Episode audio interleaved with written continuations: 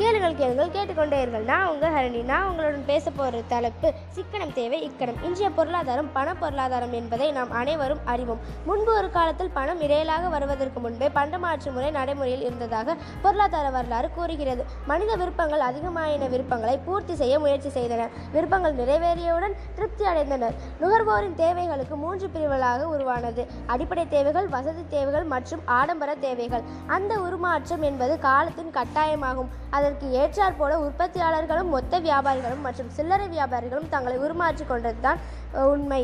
கசாப்பு பொருட்களை தேடுவதில் உற்பத்தியாளர்கள் படி அதிகமானது. சிக்கனம் என்ற வார்த்தையை கடைபிடிக்க வேண்டியவர்கள் நுகர்வோர்களும் உற்பத்தியாளர்களும் தான். இது கொரோனா காலம். தேவை அறிந்து உற்பத்தி செய்யுங்கள். நுகர்வை அறிந்து பொருட்களை வாங்குங்கள். தேவையும் அளிப்பும் பொருளாதாரத்தின் இரு கண்களாகும். தேவை நுகர்வோர் பக்கம் அளிப்பது என்பது உற்பத்தியாளர்கள் பக்கம். தேவைக்கு செலவு செய்யுங்கள். தேவையில்லாத செலவை தவறுங்கள். அளவாக உற்பத்தி செய்யுங்கள். தேவையற்ற நட்டத்தை தவிருங்கள். திட்டமிட்டு செயல்படுங்கள். சிநேகிதத்தோடு சில யோசனைகள். தண்ணீரை சிக்கனமாக பயன்படுத்துங்கள். மின்சாரத்தை தேவைக்கு பயன்படுத்துங்கள். ஆடம்பர தேவை தள்ளி போடுங்கள். ஒரு ரூபாய் சேமிப்பது என்பது ஒரு ரூபாய் சம்பாதிப்பதற்கு சமம். சிக்கனம் காப்போம் சிறப்புடன் வாழ்வோம். நன்றி.